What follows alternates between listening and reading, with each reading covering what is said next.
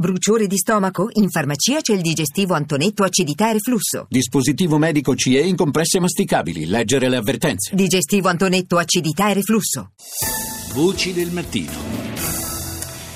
Saluto Stefano Folli, editorialista di Repubblica. Buongiorno. Buongiorno a voi. Dunque il governo Gentiloni ha incassato la fiducia sostanzialmente scontata alla Camera, oggi è atteso alla prova del Senato e qua almeno stando così ai numeri la, il, la maggioranza ci dovrebbe essere ma è un po' più risicata, ci si possono attendere delle sorprese, Folli? Io francamente non penso a una sorpresa, penso che effettivamente i numeri sono esigui. E in parte anche per eh, il distacco del gruppo di Denise Verdini, ma penso anche che siano stati fatti dei conti abbastanza precisi e che il governo partirà anche al Senato e e condurrà la sua esistenza che sarà complessa, difficile, ma insomma, legata anche a molte altre circostanze che poi vedremo nel corso d'opera. La rinuncia alla, decisione insomma, di tenere fuori Ala dal, eh, dal, governo, dalla squadra di governo e quindi rinunciare anche ai suoi voti al Senato eh, ha un uh, significato anche politico di prospettiva? Ma, insomma, è stato credo un, uh, una decisione che è stata assunta per togliere al governo Gentiloni quella che poteva sembrare un po' un'ipoteca, no? si era molto parlato, si era molto discusso di questo gruppo controverso.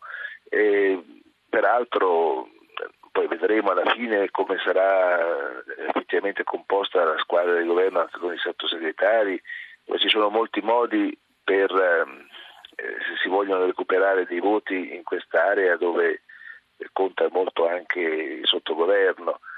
Eh, ma in ogni caso io non credo che debba essere giudicato su questo il, le prospettive del governo Gentiloni, ci sono altri fattori naturalmente, il primo dei quali è la capacità del governo di eh, muoversi in modo tale da favorire una certa riconciliazione nazionale, evitare spunti di, di forte spigolosità, polemica, eh, mi, mi, sembra che sotto questo aspetto i toni del Presidente del Consiglio siano stati, siano stati corretti. Eh, naturalmente il rapporto con il Partito Democratico di Renzi risentirà inevitabilmente delle forti tensioni che attraversano il partito di maggioranza e che sono destinate a crescere nei prossimi tempi. Ieri Gentiloni ha detto quella che, eh, se vogliamo, è una ovvietà costituzionale, nel senso che è, evidente che il governo durerà finché avrà la fiducia, questo, questo, è fuori discussione, ma eh, quindi la domanda si, si, sposta sul fino a quando avrà la fiducia e soprattutto fino a quando il, eh, questi, questi, contrasti all'interno del Partito Democratico a cui faceva cenno Folli eh, non non eh, avranno una ricaduta diretta sul governo.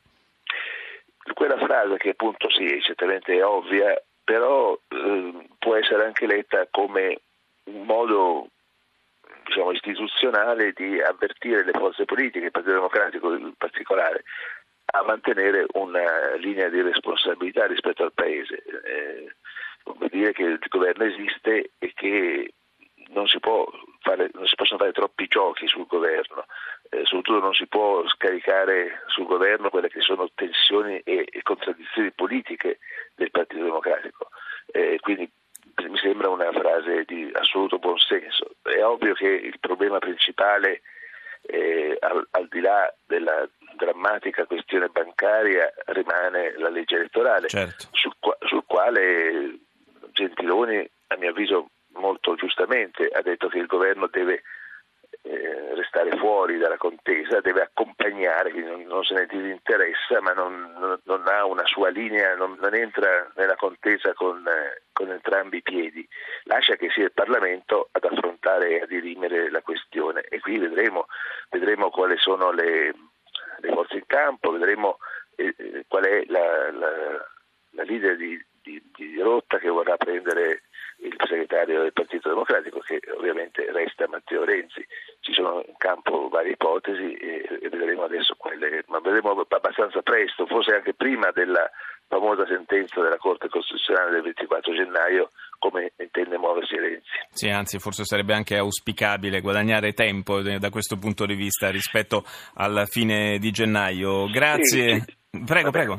No, no, ci sono varie ipotesi, adesso sta emergendo una tesi che va considerata anche se non sarà eh, decisiva, cioè l'idea che eh, il, eh, esiste l'ipotesi concreta che, ha, che tra, in primavera si debba votare il referendum sul eh, Jobs Act certo. ed è anche vero che ci può essere un interesse politico forte a rinviarlo di un anno, cosa che si può fare soltanto con elezioni anticipate. Questo è un argomento da non sottovalutare perché questo imporrebbe di prendere rapidamente una legge il più possibile senza perdere troppo tempo mm. con le trattative del Parlamento e nel cassetto ce n'è una ed è il famoso Mattarellum che era un'ottima legge a mio avviso e che potrebbe essere ripescata in questa occasione se davvero si vuole accelerare, vedremo.